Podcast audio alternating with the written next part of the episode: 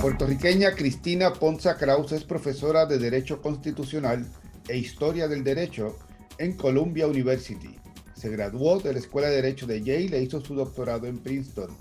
Fue oficial jurídico del juez José Cabranes, del Segundo Circuito de Apelaciones, y del juez asociado del Tribunal Supremo de Estados Unidos, Stephen Breyer.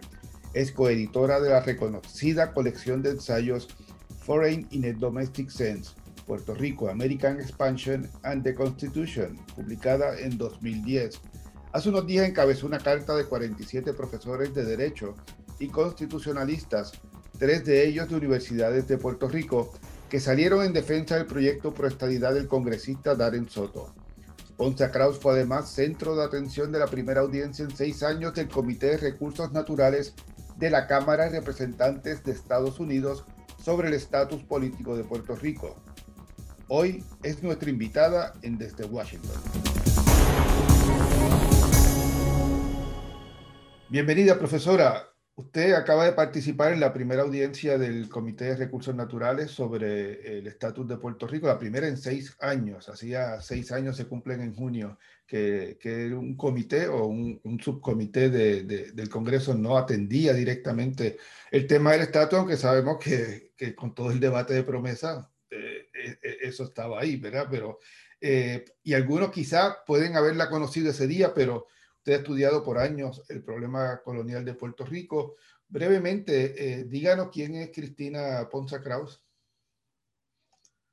Eh, claro que sí, muchas gracias por la invitación a hablar contigo hoy. Yo, eh, yo crecí en Puerto Rico, mi mamá y su familia son puertorriqueños, mis padres viven allí todavía. Yo me llamaba Cristina Dofi, Luego mi apellido cambió unas cuantas veces y he quedado en Cristina Ponza Kraus. Ponza es el apellido de mi mamá, eh, de mi abuelo, y Kraus es el apellido de mi esposo. Yo enseño derecho en Columbia Law School. Enseño eh, la historia del derecho americano, el imperialismo americano y el derecho constitucional. Enseño el curso de primer año de derecho constitucional. Eh, y sí, he escrito eh, sobre los territorios, sobre Puerto Rico, sobre la historia del imperialismo americano desde una perspectiva eh, legal y constitucional. En sus cursos, trata, ¿tiene cursos específicos sobre Puerto Rico? Sobre los territorios, sí, y hablamos más tarde sobre Puerto Rico. Sobre Puerto Rico específicamente no. Oiga, profesora, usted estudió hasta, en Puerto Rico hasta la escuela secundaria completé la escuela secundaria, sí, en Puerto Rico. ¿Y dónde estudió en la isla?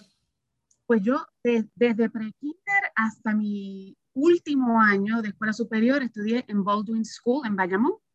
Y mi último año eh, me cambié, me transferí al Colegio Puertorriqueño de Niñas y de allí me gradué. Ok, entonces una vez se fue a estudiar a la universidad, eh, se quedó en Estados Unidos. Así es, sí. Oiga, hablemos directamente de, los proyectos que, están eh, ante la consideración del comité. Usted eh, específicamente ha defendido el proyecto 1522 del congresista demócrata Aren Soto y de la comisionada residente en Washington, Jennifer González. Eh, como los autores de esa medida, ¿usted considera que ese proyecto cumple con, con el ejercicio de la libre determinación de Puerto Rico? Y lo pienso porque ese proyecto lo que hace es ofrecerle la estadidad a Puerto Rico después del referéndum. No se la impone, sencillamente se la ofrece. Y la estadidad es algo bien claro, nosotros sabemos lo que viene y llevamos muchísimo tiempo debatiendo esto. Entonces yo opino que el Congreso le debe a Puerto Rico, después de ese referéndum, esa oferta.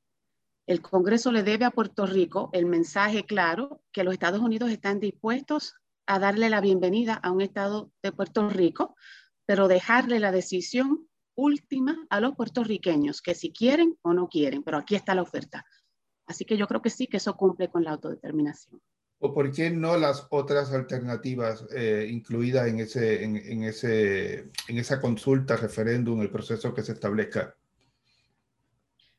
Bueno, en, en mi opinión, las otras eh, alternativas no se excluyen porque el voto no deja disponibles las otras opciones. Y esto no, no, no nos lo estamos inventando ahora. Los puertorriqueños hemos debatido esas opciones desde siempre. Lo que no estaba claro, y esto es lo que yo he escrito, lo, puse en mi testimonio y lo puse, eh, lo he puesto en, en, muchos artículos y ensayos que he escrito, lo que no estuvo claro por décadas fue lo del compacto, que si tenemos un compacto o no, que si podemos tener un compacto o no. Eso no ha estado claro, pero que tenemos la opción de hacernos Estado o de ser independientes con o sin libre asociación, eso sí está claro. Entonces, en mi opinión, Después de tanto debate y tanto plebiscito y tanta controversia sobre las definiciones, ya había llegado el momento de hacer una pregunta más clara. Y la pregunta, ¿quiere la estadidad sí o no?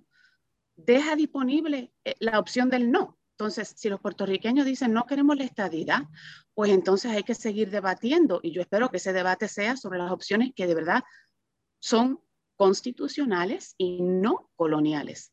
Así que en mi opinión no se ha excluido nada. usted firmó una carta con 44 profesores de universidades de Estados Unidos, tres que enseñan en, Puerto Rico. Eh, hubo una respuesta de, profesores de Puerto Rico, una docena de profesores de Puerto Rico, que, consideran que, eh, diferente a, usted, que, Estados Unidos tiene la obligación de, de ofrecer las otras alternativas porque nunca ha dicho estas son las condiciones bajo las cuales, eh, eh, de, lo, que representa la estadidad, la independencia o, la libre asociación. No me opongo que el Congreso defina claramente cuáles son las opciones. Yo estoy de acuerdo con los profesores puertorriqueños que escribieron la, la, carta respondiendo a la nuestra, que definiciones claras de opciones constitucionales y no territoriales sería, sería, sería algo que el Congreso nunca ha hecho y sería algo que ayudaría. Yo no me opongo a eso. Yo he escrito sobre eso, que el Congreso debe definir esas opciones.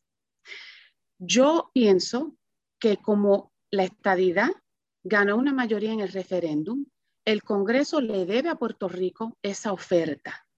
Pero si el Congreso también fuera a definir las otras opciones de una manera clara, que fueran opciones, en mi opinión, tienen que ser obviamente constitucionales, eso no es opinión mía, eso tienen que ser constitucionales, si no lo son, no son posibles, y tienen que ser no territoriales. En mi opinión, el territorio no resuelve esto. El territorio sigue siendo la colonia. Si son constitucionales y no territoriales y el Congreso las define de una forma clara, eso sería algo constructivo lo que pasa es que el proyecto de la representante Velázquez no las define y como escrito le abre la puerta a una opción que no es constitucional y sigue siendo territorial. Ese es el problema. ¿Qué, valor tiene, si alguno usted cree, en términos de, cómo echar hacia adelante un proceso, el que el Departamento de Justicia de Estados Unidos hubiese rechazado esa consulta? Y se lo comento que, por ejemplo, el día que se presentó el proyecto, yo hablaba con el senador Heinrich y, se lo mencioné y él me dijo, ah, pero ese es el gobierno de Trump, vamos a seguir el gobierno de Trump, pero para los puertorriqueños es el gobierno de Estados Unidos, o sea, en términos de ellos ejercer su, su derecho a la libre determinación. ¿Tiene algún valor el que el Departamento de Justicia dijo que esa consulta no cumplía con la política pública del gobierno federal y que debía incluirse el territorio, un asunto del que hablaremos un poco más adelante?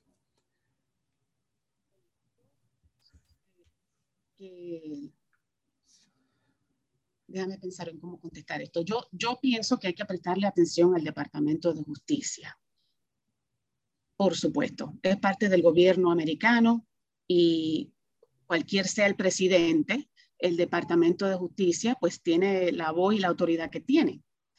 Yo no estoy de acuerdo con el Departamento de Justicia en que se debe incluir la opción territorial en un proceso de autodeterminación.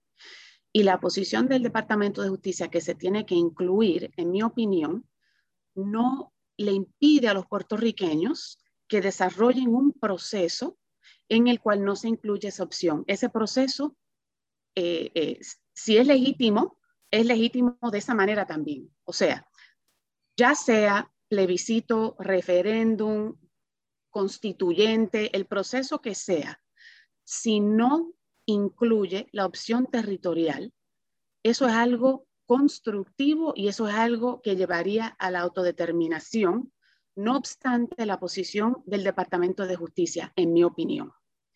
En mi opinión, el Departamento de Justicia está equivocado en insistir que se incluya la opción territorial. Ahora, si insisten en que se tiene que incluir y no autorizan un referéndum o un plebiscito porque no incluye esa opción, pues entonces lo único que se puede hacer es los puertorriqueños expresarse de la manera más clara que puedan y esperar que el Congreso responda a eso. Y el Congreso tiene el poder de decir, bueno, nosotros entendemos que el Departamento de Justicia dijo que se tiene que incluir la opción territorial y no estamos de acuerdo. Y tienen el poder de responderle a Puerto Rico y en mi opinión el deber de responderle a Puerto Rico de todas maneras. Eh, yo pienso que los dos proyectos, ambos, el de Soto y el de Velázquez, eh, están en desacuerdo con el Departamento de Justicia sobre esto, porque ninguno de los dos quiere incluir quiere incluir la opción territorial. Y yo creo que en eso, esos dos proyectos tienen la razón y el Departamento de Justicia no la tiene. Pero obviamente sería mejor que el Departamento de Justicia autorizara un proceso sin, sin imponerle ese requisito. Y yo pienso que lo que, lo que hay que hacer es tratar de convencerlo.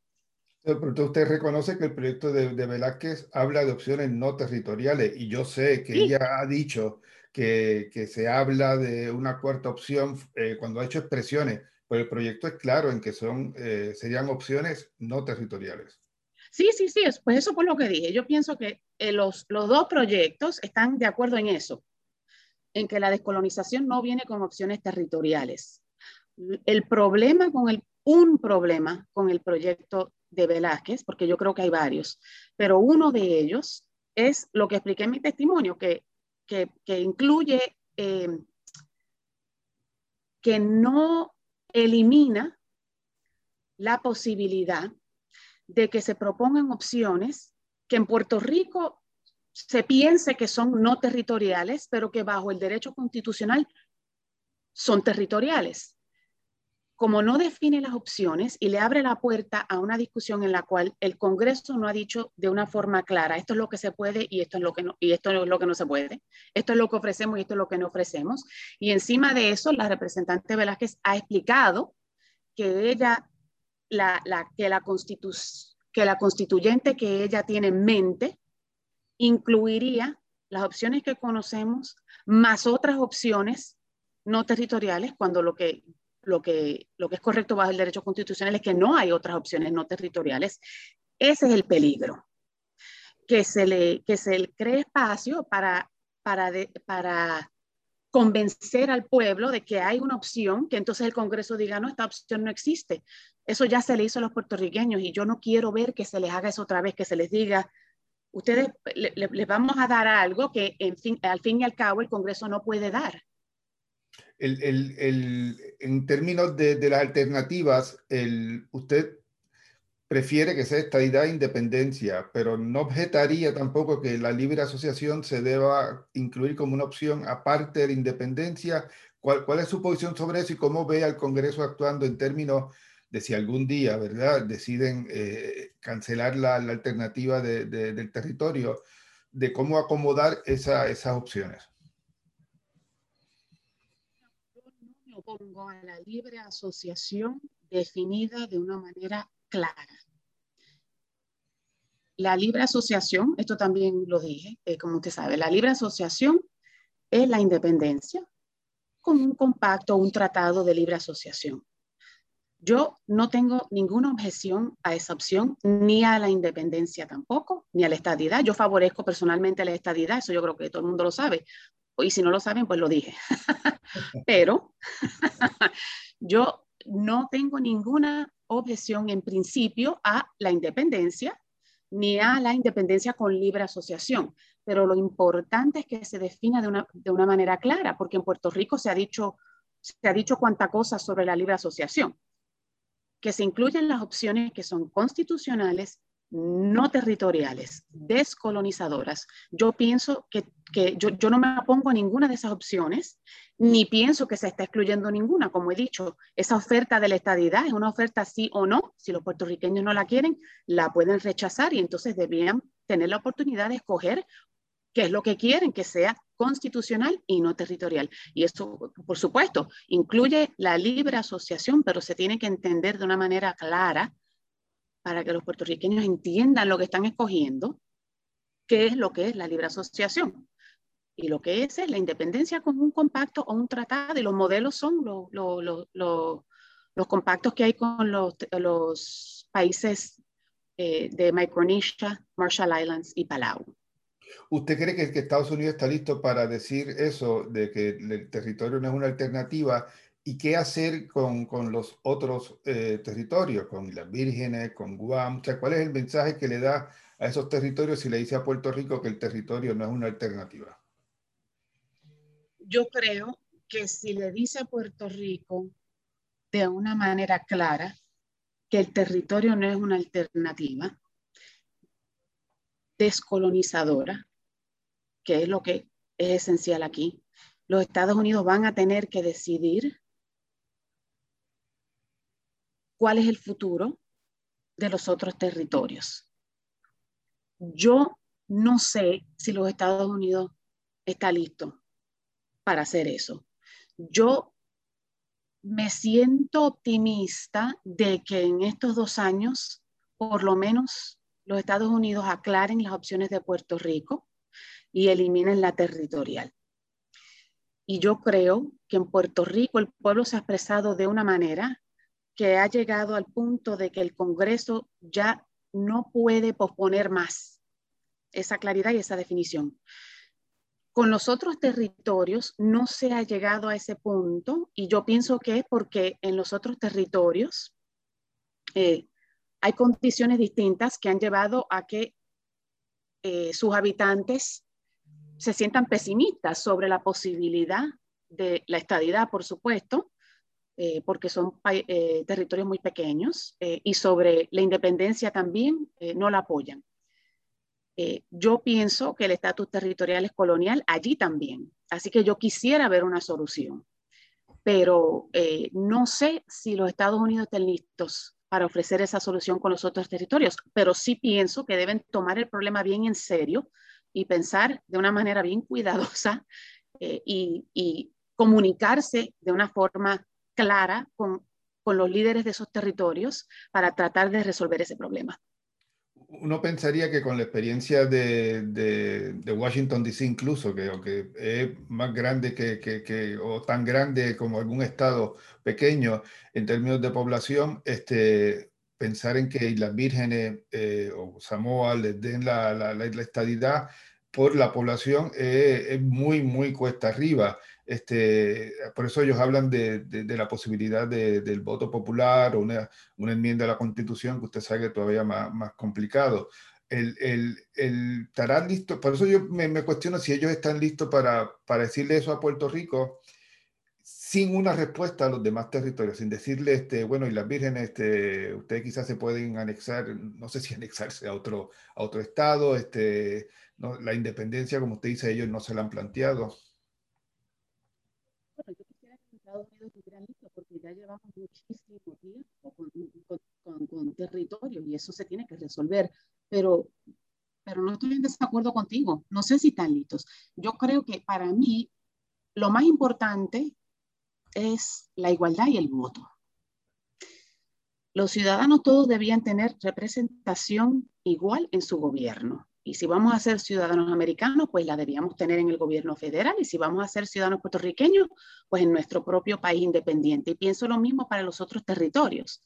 Entonces, yo creo que no debía ser, lo es, pero no debía ser difícil darle la representación a todos los territorios, encontrar alguna manera de darle esa representación. Y yo entiendo que la política es complicada y que, y que va a ser cuesta arriba, como, como dijiste tú. Pero yo creo que debía ser posible y yo creo que no se debía tolerar que un ciudadano americano viva bajo la soberanía americana y bajo las leyes americanas sin representación igual. Eso es algo básico. Entonces, yo quisiera que los Estados Unidos encontraran esa solución, eh, eh, por lo menos. Eso es lo mínimo. Y, y encima de eso, pues yo también pienso que es cuesta arriba encontrar esa solución para los territorios eh, eh, y hay que ser realista con la política. Así que yo creo que lo que hay que hacer es tener una conversación en la cual sea honesto sobre lo que tenemos ahora, que es colonialismo, y en que se buscan soluciones adecuadas para cada territorio. Usted, también se, opone al proyecto 2070 de Nidia Velázquez y Alexander Ocasio Cortés eh, porque considera que, que, no es eh, vinculante, que, que no, se va a extender más allá de una sesión del Congreso. Pero el, el ¿qué otra alternativa? Para los proponentes de, una convención de estatus eh, no hay otra alternativa, ¿no? Entre la posibilidad de resolverlo en dos años el, debate interno en Puerto Rico de alternativas de estatus o incluso, pienso yo, un proceso de transición hacia la estadidad, aunque el, proyecto 1522 dice que eso se logra en un año, es también muy cuesta arriba pensar que eso se resuelve en una sola sesión.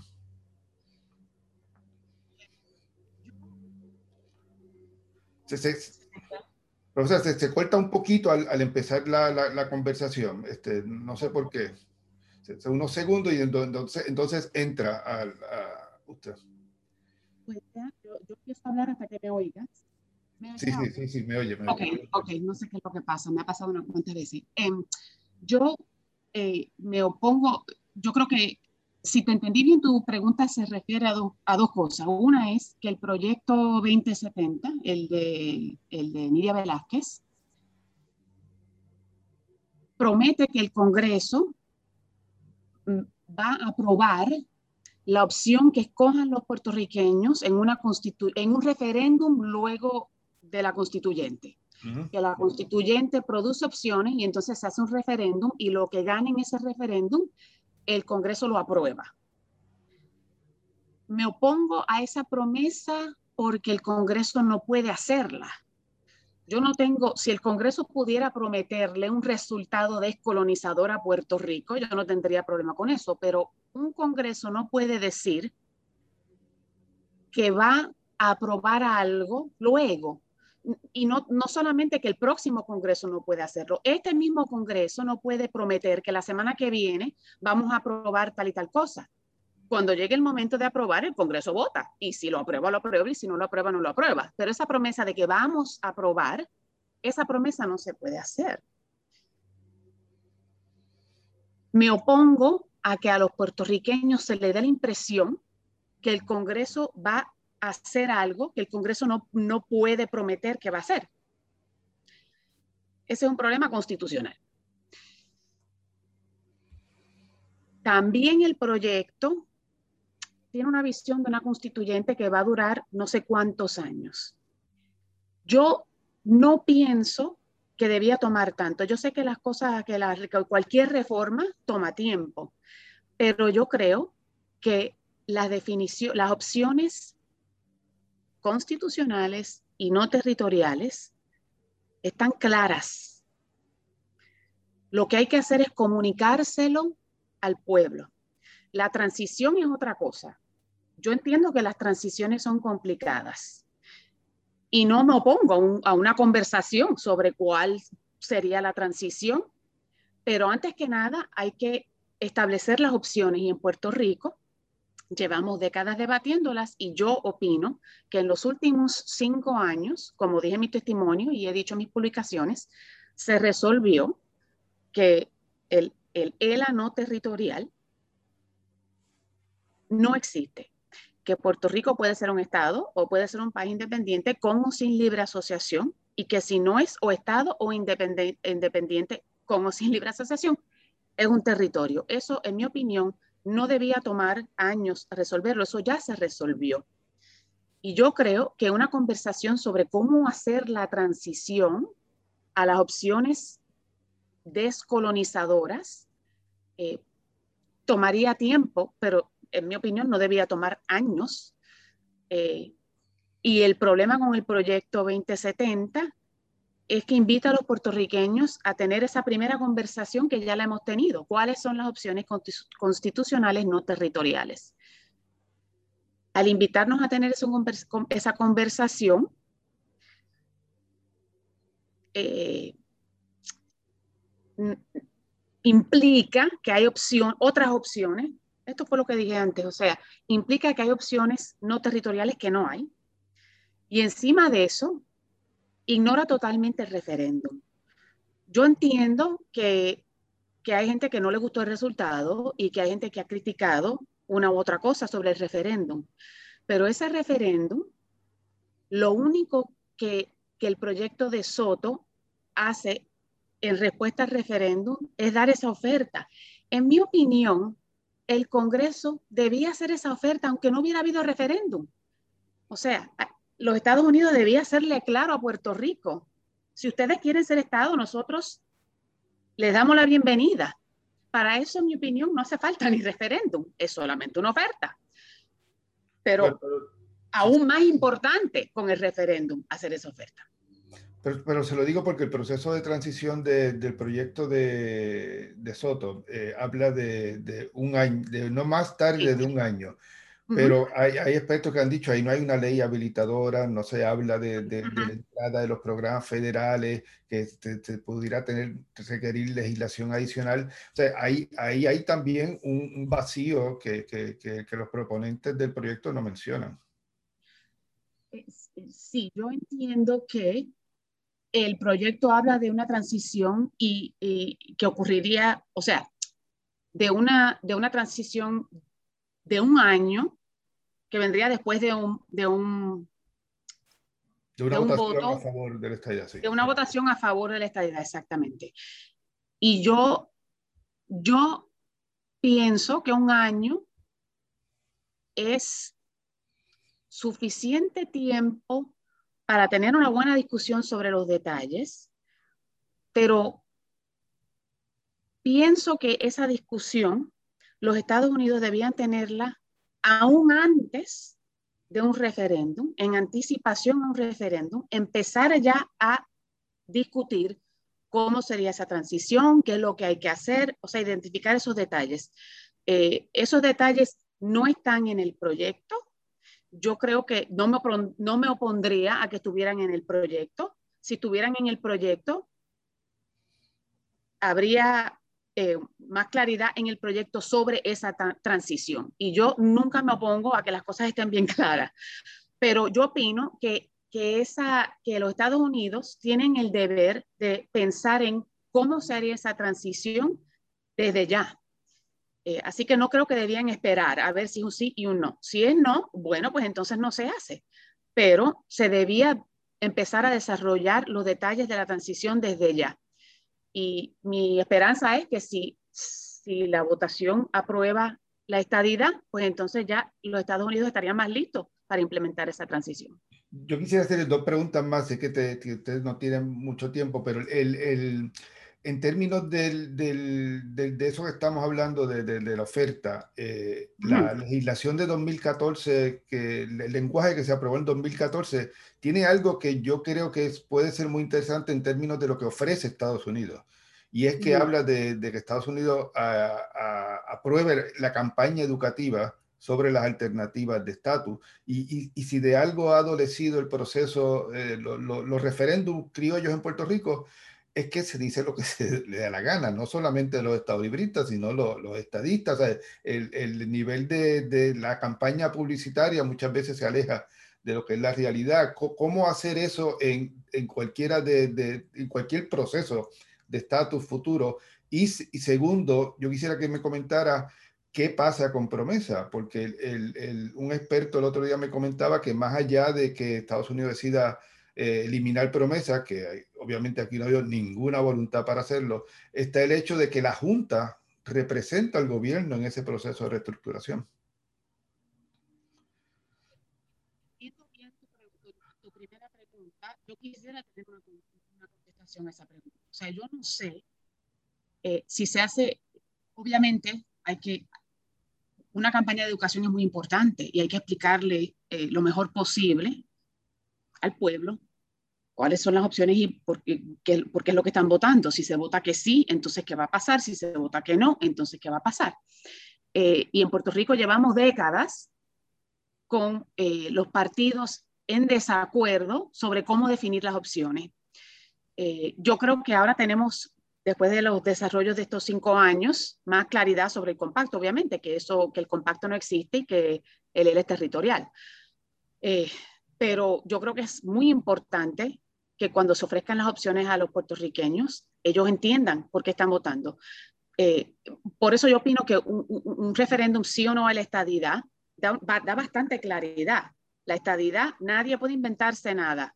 Aquí podemos ver qué es lo que es posible. La transición yo entiendo que es complicada, pero la opción, el Congreso no puede controlar cómo se define la estadidad. La estadidad, la estadidad existe en los Estados Unidos. Hay que eh, se ve lo, que tienen los 50 estados es lo que tendríamos nosotros. Em, las otras opciones hay detalles que hay que discutir, pero lo básico, lo que importa, qué es permanente, qué no es permanente, qué es soberano, qué es no soberano, ese, ese, ese tipo de, de la, fundación de las otras opciones, yo creo que eso es algo que se debe hacer claro eh, y, que, y que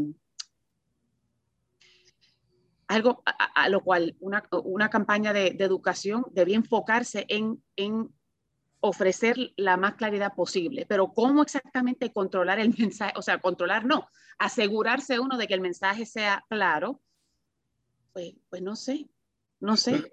Importante, pero no sé cómo. Y la Junta, no sé qué decirte tampoco. O sea, la Junta, obviamente, eso complica cualquier transición a cualquier cosa. Pero yo pienso que lo que hay que hacer claro es, esta es la voluntad del pueblo, esto es lo que quiere el pueblo entre las opciones no coloniales. Yo pienso que si a los puertorriqueños se les dan opciones descolonizadoras, constitucionales, no territoriales, entonces entenderíamos bien qué es lo que quiere la mayoría del pueblo aquí de verdad. Si ya no se les ofrece esto territorial que no está definido. Y entonces es la responsabilidad del Congreso y del gobierno de Puerto Rico juntos cómo salimos de esta junta y cómo seguimos al futuro. Pero esa parte está complicada. ¿Usted cree que el tema contributivo está claro en Puerto Rico en términos de, de, cómo el gobierno se, se, financia a sí mismo bajo la estadidad? Este, el, el, los reclamos de la gente de que, de que se mantenga el español como, como el idioma eh, del gobierno, de las escuelas, que obviamente una vez Puerto Rico es Estado, yo no veo cómo se le impone nada a Puerto Rico, pero las condiciones previas pueden existir. Eh, eh, se ha debatido el tema del, del, idioma en anteriores proyectos de ley, en anteriores eh, incluso este, admisiones de, de, Estado. O sea, no, no sería algo extraño que ese debate ocurra. Y en el tema contributivo, pues el, el, el tema de, de, de, cómo el gobierno se financia a sí mismo con un nuevo sistema contributivo, yo no creo que nadie lo tenga claro. No, eh, tema del idioma se ha debatido mucho. Yo lo, lo, único que entiendo que es posible hacer claro es lo que tú dijiste, que, que bajo la estadidad no se le puede imponer nada a Puerto Rico. Es más, bajo el estatus actual, territorial, hay, el Congreso le podría imponer eh, más requisitos relacionados al idioma eh, a Puerto Rico que bajo la estadidad. Y obviamente bajo la independencia no, no puede hacerlo. Eh, predecir el futuro, o sea, bajo la estadidad, Puerto Rico tiene eh, representación y poder en Washington. Cualquier conversación nacional americana sobre el idioma, pues Puerto Rico tendría su voz allí. Y yo no creo que se lograría imponer un, un, lo que se ha dicho, que si, que, si, que si se impone el inglés a los estados, se le puede imponer a Puerto Rico, si se le impone a los estados, se puede, pero es que eh, eh, los estados tienen el poder de resistirlo y yo no creo que vamos en esa dirección. Y lo más importante es que si se le impone a los estados, se le puede imponer al territorio también y se le puede imponer al territorio aunque no se le imponga a los estados. O sea, Puerto Rico puede proteger su idioma mucho mejor, en mi opinión, en mi opinión no solamente, sino como cuestión de derecho constitucional, perdóname, bajo la estadidad que bajo el estatus territorial y bajo la independencia, más que nada, por supuesto. Eh, eh, la claridad sobre lo que, o sea, sobre la, la, la, uh, el, el, la situación con, de, contributiva, eh, lo, lo, que está claro es que los puertorriqueños tendrían, tendrían la igualdad bajo, bajo, la estadía. Y lo importante es los detalles de la transición, sin duda. Esa transición tiene que llegar a un, tiene que tiene que ser una transición que no le cueste demasiado a los puertorriqueños, o sea, que los trate de una manera justa Eh, y esos detalles, definitivamente el Congreso tiene la responsabilidad de, de, diseñar una transición, si es que Puerto Rico vota por la estadidad, ah, que cree una situación manejable y justa para los puertorriqueños. Pero no tendría que ser ratificada esa, esa, esa oferta ya. Perdóname, me, me, tengo que ir. ¿Ratificada por quién? Te digo rapidito. Digo, yo que, que, en términos de, de la, la, transición, eh, Puerto Rico estaría votando sin conocer cómo, serían, cómo sería esa transición. Eh, eh, Puerto, Puerto Rico tendría... Bajo el proyecto 1522, me refiero cualquier estatus que escoja Puerto Rico lo tiene que escoger sabiendo lo básico y lo importante bien claro, pero los detalles de la transición no es posible saberlo todo de antes de escoger la opción. Entonces, yo creo que los puertorriqueños tienen que escoger la opción descolonizadora que prefieren y luego los detalles de la transición son importantes, por supuesto, pero los detalles de la transición son imposibles saberlos por completo sin los puertorriqueños reclamar lo que se les debe para que entonces los Estados Unidos coopere con Puerto Rico en hacerlo una realidad. Es, eh, no es, eh, ¿cómo te explico? Yo no sé en qué realidad política se puede definir cada último detalle de cada transición. Lo básico sí, lo fundamental sí, pero primero hay que escoger a dónde queremos llegar y entonces se tiene que hacer la mejor transición posible. Gracias, profesora. Gracias por la sintonía y sigan atentos a toda esta discusión sobre el futuro político de Puerto Rico, que se espera genere una segunda audiencia en el Comité de Recursos Naturales. Hasta el próximo episodio de Desde Washington.